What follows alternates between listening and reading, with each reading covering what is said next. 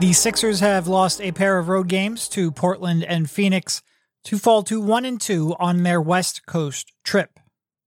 The three-point shooting has deserted them. The defense has been struggling and the bench play has been downright disastrous. Are these long-term concerns or typical bumps in the road? Let's talk about it.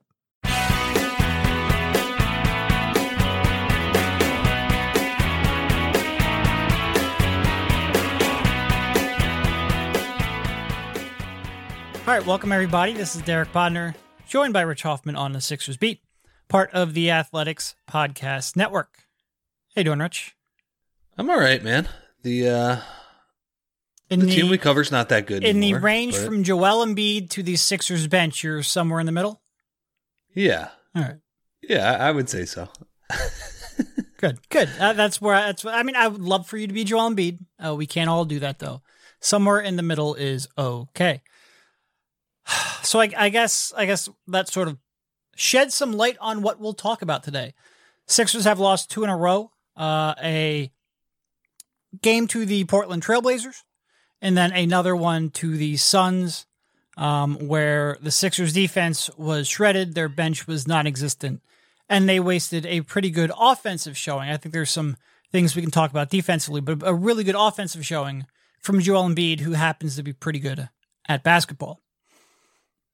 Where uh, where do you want to begin, Rich? Where do we even begin on this one? I, I guess I'll just start with my overall take on this situation. I'm probably not as down as some people are on this. This was a reality check that was coming for this team. And, you know, while this team was, you know, running through the Eastern Conference at the beginning of the season with a home heavy and frankly pretty easy schedule, uh, exceeding everybody's expectations, I thought we did a pretty good job of being like, look, this is great. Like we're we're having a lot of fun watching this team play. Like, but do we think they're an automatic finals contender right now? No, not necessarily. So, you know, they, go on this West Coast swing. I, I went into this, I, I believe, a couple pods ago. I said two and two would be pretty good for this West Coast swing, and and one and three would be not stunning to me. And look, they have the game against Utah, but that's going to be the hardest game of their road trip right now. And I guess what we're seeing right now is, you know, we're seeing like the, we've seen the theory of the Sixers when it's right, like the, I would say the Charlotte home and home, which is probably a month ago at this point. The you know inside out game with Embiid, Simmons playing great defense at the end of games. That's like the Boston home and home. But now we're seeing the theory of them when it doesn't go right. And I think like we knew going into the season, Danny Green, he's not like a star level 3 and D player. There is a reason that when we wrote about that trade, the Horford trade, it was wow, Danny Green's salary expires this season. That's the most important part of this. Now, is he also like a player who you can use? Yeah. But you know, Danny Green when he has to guard I would even say like an average offensive player one on one right now. It's pretty bad. They go right by him. Um, the bench, who, you know, like look, look, they've had some good moments this season. We've we've seen some strong guard play, and they they obviously don't have Shake, although. Like the, with the amount of injuries other teams have, like losing Shake Milton Yeah. should not, you know, completely uh, ruin everything here that that bench is is really bad right now, and we'll get into that. But I, I would just say, like overall, like I'm not too worried about like, um, you know, I, I wasn't thinking this was like a bona fide championship contender going into this road trip. So a couple of losses in which there were some positive things on the offensive end of the court. Um, you know, the Portland game, some crazy shooting going on. That's not really going to change my opinion of like this is still a pretty good team, but they are uh, they're not infallible, and uh, they do need to fix some things. Yeah, I think I think that's probably a good way to look at it. Like our sort of like flatline read on stuff is probably pretty frustrating when they're, you know, 18 and 6 or whatever they were and we're like, well, but I'm still not convinced they're a championship team. But like you said, we're also probably not going to completely freak out when they lose two games to quality opponents on the road. You know, when they were 18 and 6, I or 18 and 7 or whatever they were, I probably didn't completely buy into them being a championship contender. And I said that often, I said that consistently. And right now I still think they're a pretty good team who's not truly ready to win a championship. So I think and, and here's and here's the good news about this. We don't need to litigate like whether they're a championship contender based on Carmelo Anthony getting fouled at the end of that game. No. Yeah. It's a uh what's that word? Oh, it's a process. That's what it is. It is. And there is still some steps to take in that process. I will go back to sort of like my anchoring point on this season that Joel Embiid playing the way he is is was the most important step to getting towards being a championship team. You still need the right pieces around him. As good as he is, you need two bona fide superstars, sometimes three in this league nowadays, to really contend. You need a at least eight or nine deep on your bench to contend. Sometimes, so, sometimes you get LeBron and you need three deep, and that's good enough. But the, I'm Embiid, as good as he is, isn't quite Cleveland era LeBron James. But um, yeah, I mean, look, the bench. It's is, going to be okay, people. It's going to be okay. It is, but there is some. But the bench sucks, and the we're going to kill them. Sucks right now. Yes, and Danny Green, like you said, you know, I got there's two. Pretty much anytime I tweet or write anything negative about the team right now, Danny Green is like the first name to come up in my mentions, yeah. no matter what.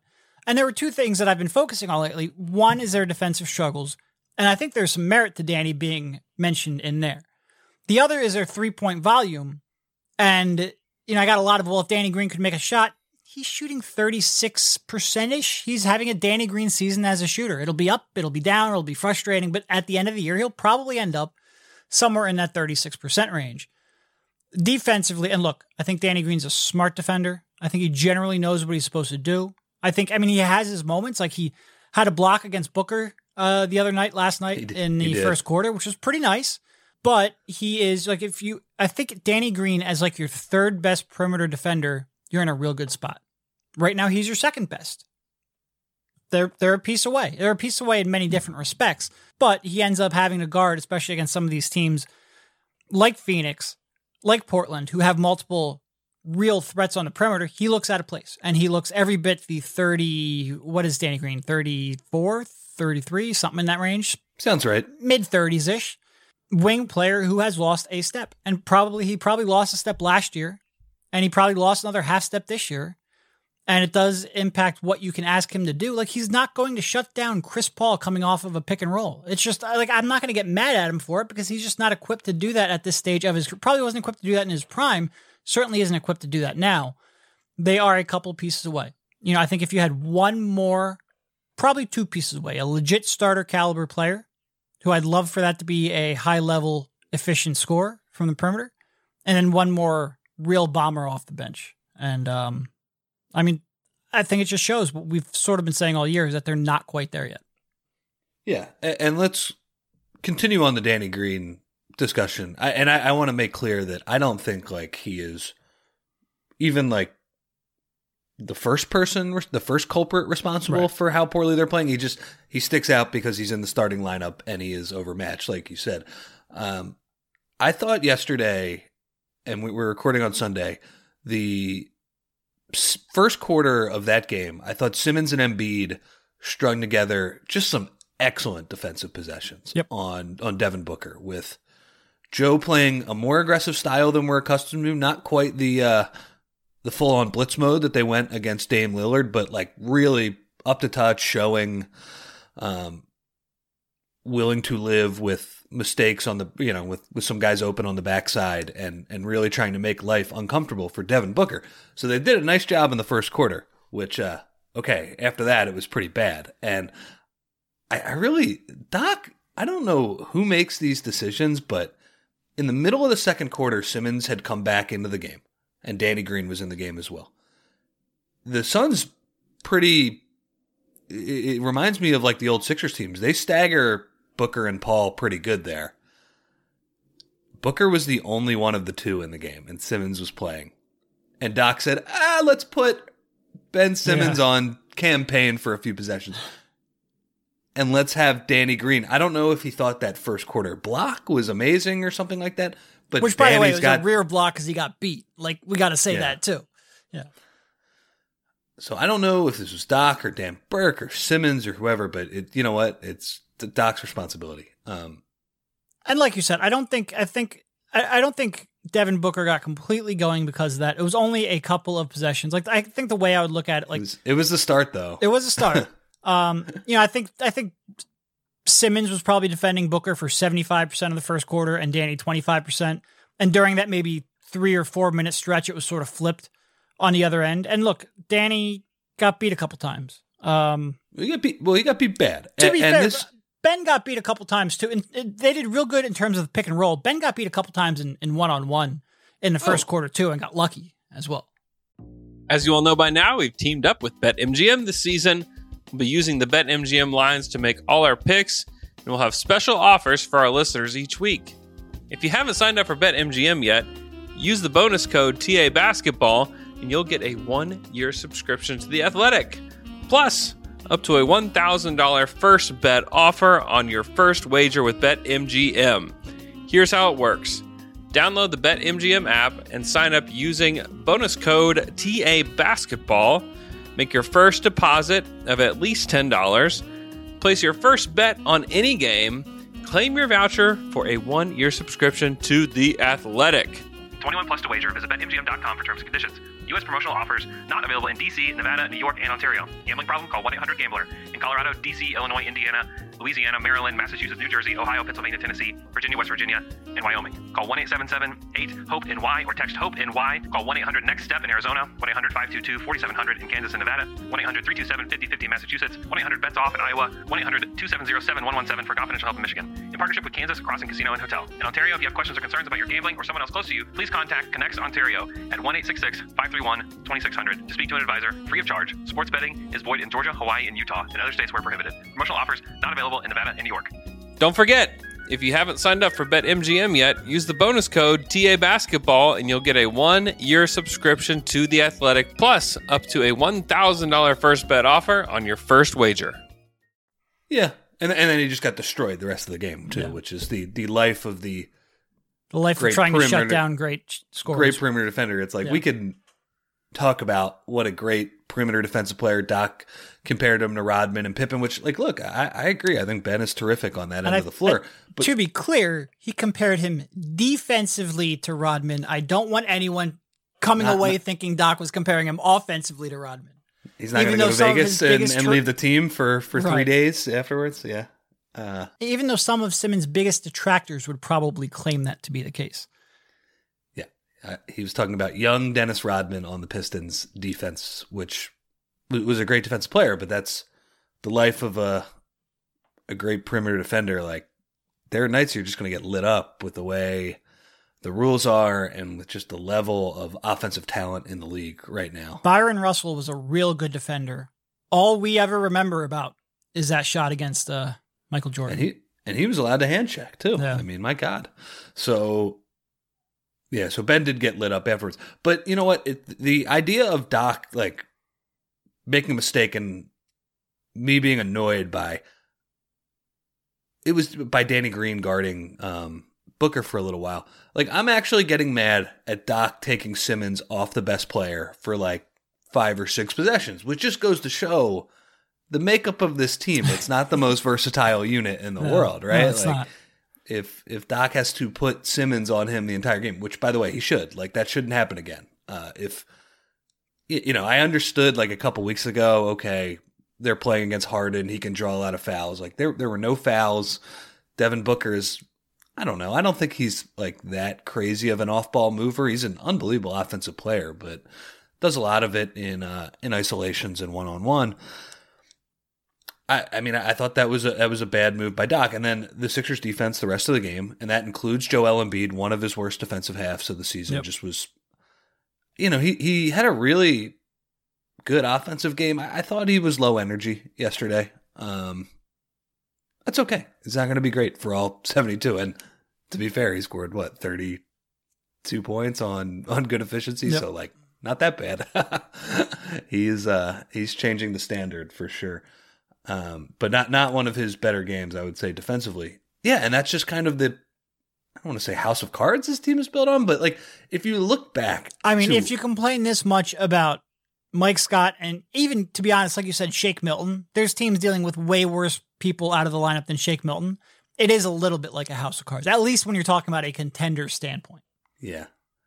And- And if you go back to when Daryl put this team together, that uh, you know, two week period when they went from a different coach, front office, players, all the all those things. We, we were talking about it's like, who the hell is going to take Al Horford? Who's you know Josh Richardson? That's a weird fit. Like, do you want to pay him his next contract? Those Yeah. things. So he did the best that he could, and I I like like this team that they have right now. Like it's it, it was I thought a, a decent job considering the the situation they're in. But like let's not pretend that in offloading Horford's money, in finding a better fit than Richardson, they created this super team. No, no, Yeah. these guys were available for a reason. Um and, and we're seeing some of the struggles there. And then like the we haven't even talked about like the, the bench is just a disaster right now. Yeah, Yeah, they really needed um they needed a couple things. They needed Shake Milton to play like six man of the year caliber Shake Milton. And instead they've just gotten a sort of like serviceable NBA rotation player Shake Milton. And that drop off was pretty big. And look, I know he's been out here the last two games, but he was not playing all that well before that. And the bench was not playing well at all before that. He was not stemming that um you know, hemorrhaging of of, of points. So they need they need Shake to find his groove again. They need more pieces. And we can get into some of the look, Dwight Howard, great story. Seems like a pretty good locker room guy. Hustles Great. his ass off. What's the great story about him? Oh, that he's just, just, the fact that he's accepted his role from coming from a, a, a superstar focal point of a championship caliber team uh, to what he is now. That not everyone does that, and I think when people like Vince Carter do it, or now Dwight Howard do it, it's I think it's a good, maybe great story might have been a touch too strong, but a, a solid touch. story, a decent agree story. with you. Yeah. Um, but there's some real like when you start looking at some of the pieces the Sixers have, and look, you know, Doc has been talking a lot recently about look, we need more ball handlers, we need more passers, we need more setup men with that second unit. The sort of logical conclusion of that is okay, well, let's stagger it so that Ben Simmons is with that group instead of Tobias Harris. But who the F is scoring the ball when you do that? Maxey right now, and Matisse Thybulle, and Dwight Howard that's going to be real tough. Like, yeah, you might get fewer mistakes, but I don't know who's like when you start looking at the. I think Simmons with all bench units, so Simmons without any of the other four remaining starters, are like a negative thirty net rating so far, and it's their their skill sets just don't complement. So you might need Simmons ball handling and decision making and passing, but you also need Tobias Harris's scoring. Um, you know, I think they I think they're just a couple pieces away, and I think that fit with, you know, Howard that we sort of had concerns about in the preseason. Um, I think it's tough to stagger Embiid and Simmons because of that. And I think, truthfully, I think you have to get back to staggering Embiid and Simmons. So um, it'll be interesting to see what they do. Well, yeah, and like you said, if you stagger Embiid and Simmons, Howard is a no go. And I mean, frankly, Howard is a no go right now. He's, He's- playing terrible. Yeah, he is. Like, and I don't even want to say, you know, like he's good for a backup. No, he stinks for an NBA player right now. He's, He's, not. Yeah, fouling. I mean, the, the fouls are just ridiculous at this point. He doesn't finish anything near the level. Like he's shooting like 56%. When that's all dunks, that's not a great number right right now. I mean, like his free throw shooting, he's down to 50%. He's changing the distances on his shots. These are all sort of I mean, the things you have to live with. The, the thing that I, I cannot live with, and you have pointed out on Twitter a bunch of times, for the love of God, stop throwing bounce passes it's so feet. frustrating. If, if you throw him a pass that is not a lob above the rim, Yeah, or like a, a chest pass for a wide open dunk, you honestly should be fined. Like, I, I don't know what Doc is yelling at Maxey about. It seems like he yells at him when he like dribbles too much, not as much when he throws the ball at his feet and it's a pick six the other way. That is what you should yell at him about. And I mean, we love Matisse. Like, he throws he throws passes that are just insane. I don't know what to say. Like, he just wants to get the ball. He, throws passes that are like, oh shit, I don't want the ball. Here, Dwight, here's a bounce pass in traffic that you have no chance. No chance. He like volleyballs into people too. Like just grab the ball, dude. What, what, what is going on right now? So that that's also part of the struggle. And I, I thought your point about Harris was a good one. In that, like Doc is complaining about the lack of ball movement right now, but really you were setting up Tobias to hey, do your isolation thing. That's part of Keep- Tobias's quick decision making is just take your two dribbles, get to your spot, and shoot the ball. We don't have anything that resembles a good offense right now with this team. Like we need you to keep this this bench unit afloat. And I don't think that's like a a crazy strategy considering what he has available to him, Doc. But don't complain about the ball movement Yeah. afterwards. Yep. The ball's not going to move then. It's uh that's part of it. I mean like look, every one of these players is playing bad. Maxey is I mean, his outside shot is a killer right now. Yep. Like he, you know, he, he gets that floater and it's nice and all that stuff, but like doesn't get to the rim nearly enough. And, and his shot diet is just not sustainable. He is a below average player right now, which is to say he is a normal rookie. Right. I'm not condemning his future or anything like that, but he is bad right now. Like like putting him on the court. Uh, honestly, you mentioned earlier, um, you know, you were getting serviceable NBA player Shake Milton and not six man of the year, which is right. There's a massive downgrade from even serviceable six man Yeah. Shake Milton to what they are getting right now. It's okay. It's, yeah, uh, and look, when when we say that, like people think we're hating on rookie. Like, no, it's just like there's two things: there's talent and upside, and future and hope, and then there's this team is trying to win a title. Are you helping? He's not helping right now, and I I like him being in the rotation to some degree, just because I want him to develop. I want him to get some taste of that action, but he is not. He's not playing good basketball by any stretch, and it's tough because a lot of times, like Matisse Thybulle, for as good as defense is, is not playing good basketball. It's, sometimes you can live with it, sometimes you can't. They're just they're they're and I mean Furkan Korkmaz, he's either making five threes or he's completely unplayable. You, there's no Yeah. in between with him. And I mean, they, they can't make a three at all right now. Korkmaz is what, like 0 for 9 the last Yeah. couple games on very good looks? I mean, he's Yeah. killing them. So li- literally, you could go through every bench player. Mike Scott returned yesterday. He didn't, he might have Well, not taken a shot. And with Mike Scott return the the the, the all bench lineups, which I just I can't I, I I don't see how that's going to work. You do not you do not have a Lou Williams on his team, Doc. Like this is really I don't know. We'll see. the, the all bench lineups are very dependent on Shake being on a heater. Yeah. Yeah. And as we've seen, that's not, it, it- happens, but it's not the most consistent thing in the world. No. And then you have Tobias Harris, who's having a really weird stretch. He's playing good basketball here over his last six games 19.3 points, um, 52% from the field, 4.3 assists to 1.7 turnovers. I like seeing that. Uh, even 4.8 free throw attempts per game.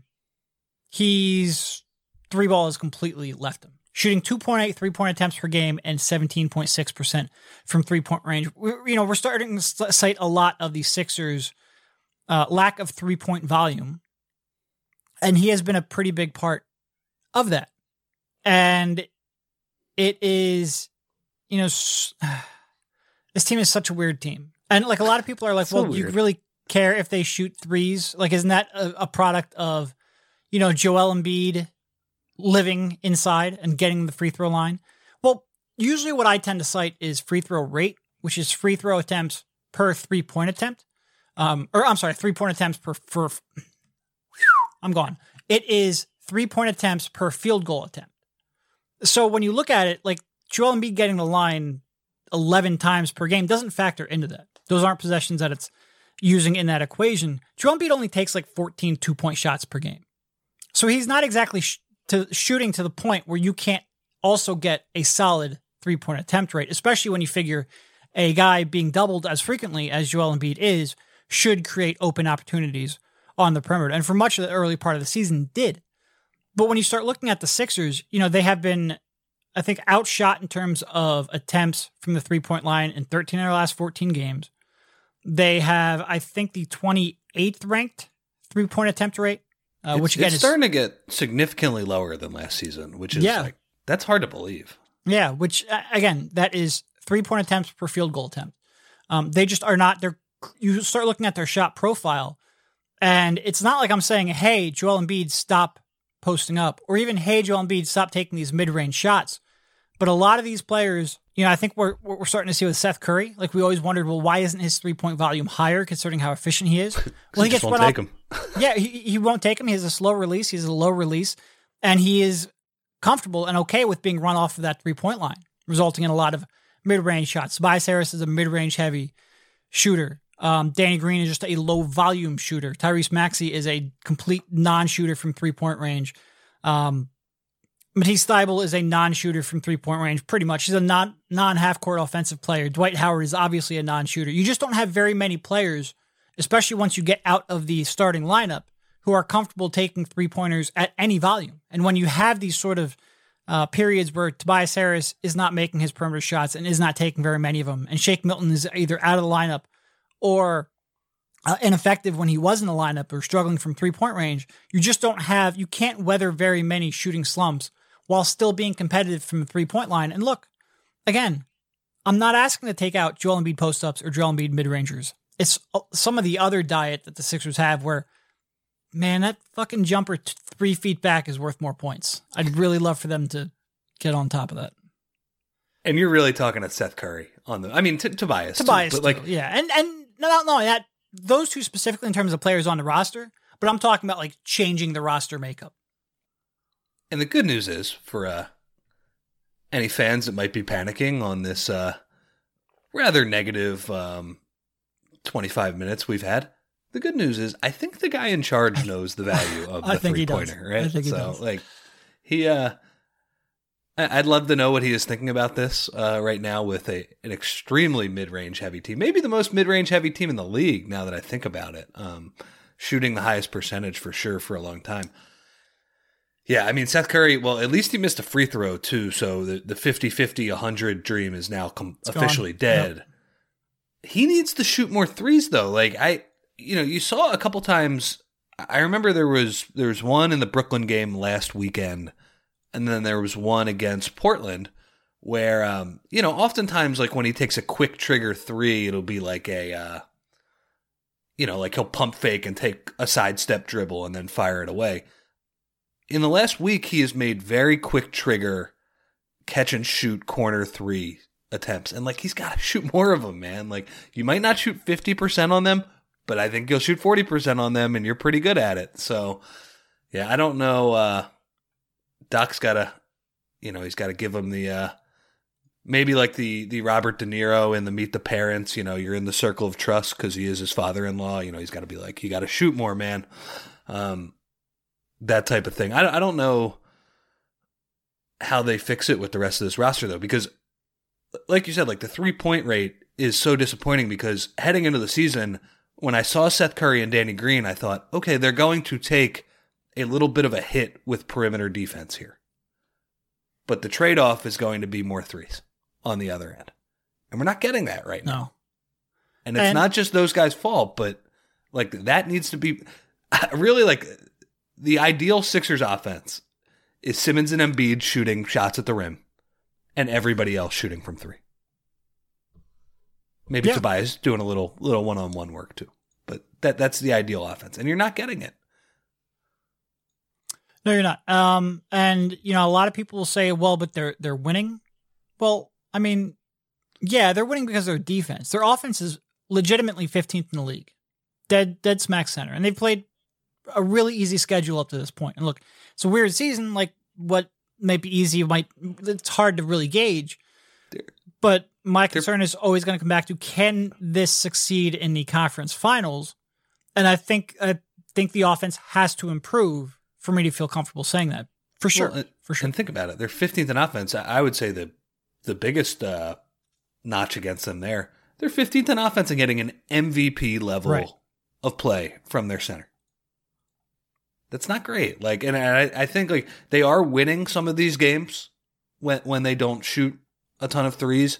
But man, that's not the right way to live. Like that's not the the long term scenario for this team. I- You know, if it was James Harden just like in a spread pick and roll, walking to the rim at all times, that's fine. But like if it's centered around an Embiid post up and an all bench unit, like you need to shoot more threes in this. Uh, it's it's tough. I mean, like the stats over the past ten games, like they're getting outshot by like four threes a game, four made threes a game. That's you know to start minus twelve. I, I know they're getting a decent amount of that back at the free throw line, but I don't know. It, it just feels like there's a better way to go about this. But like you said, like it's it's probably going to take some new personnel, um, and it's also like th- this group of players is just they're playing bad right now. I expect them to play a little bit better. Like a lot of these guys, like Korkmaz is going to start making shots at some point. That will help that number. But uh, there are some like like issues with the uh, the structure of this team right now. Good news, they got a little bit of time to figure it out. Yeah, and I mean to your point, you you brought up previously they are the third highest mid-range shooting team in the league, uh, with 37.1 percent of their shots coming from mid-rangers, according to Cleaning Glass. Only Orlando and San Antonio take more. Uh, you know, I think if you start looking at the lineups, the Sixer starting lineup is a plus 15, which is great. It's it's helping boost the rest of the team.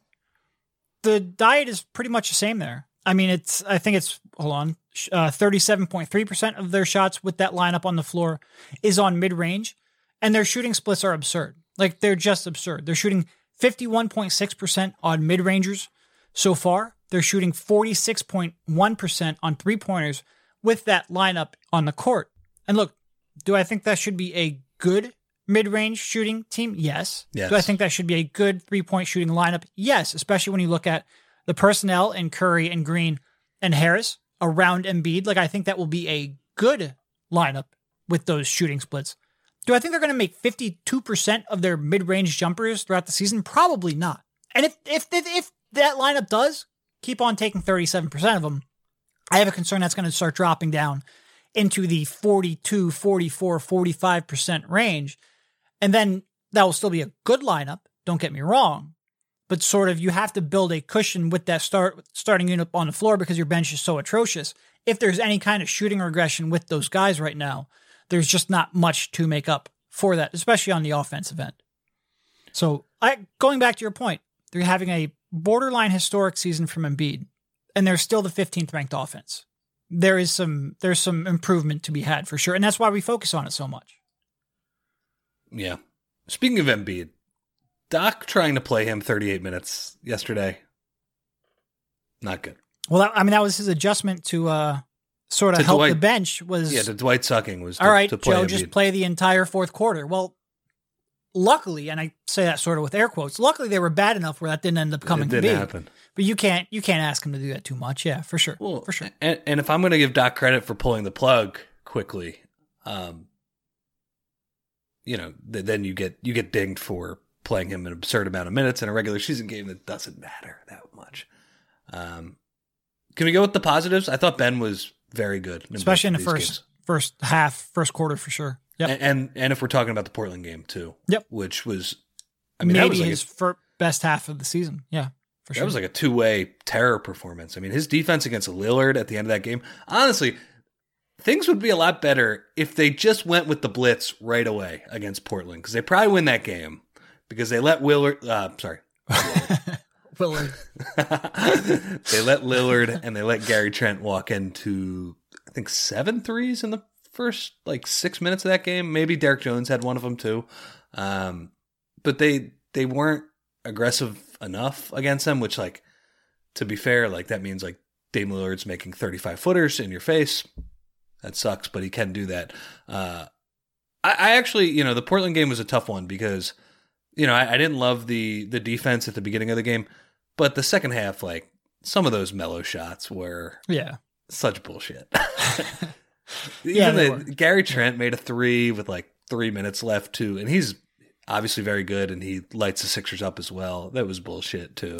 Um, and I thought like frankly Simmons' defense on Lillard, how physical he was being without fouling, um, just like picking him up at half court and hounding him the whole way through was was awesome. And you know, you combine that with uh, you know, I would say over let's say over the three quarters, the second half against the Suns, he was pretty quiet. But over those three quarters, like attacking the rim consistently, uh, getting to the line, you know, he made decent amount of, of his free throws yesterday. Uh, some of his best basketball of the season, which is good to see.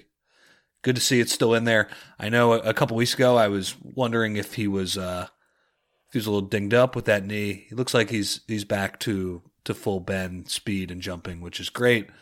Um, so I like not all negative. I think honestly, like the the story of these past two games is you've gotten a lot from Simmons and Embiid, and in Simmons' case, like we haven't seen that as much this year, so that's Yeah. like a really good sign. The other guys got to play better.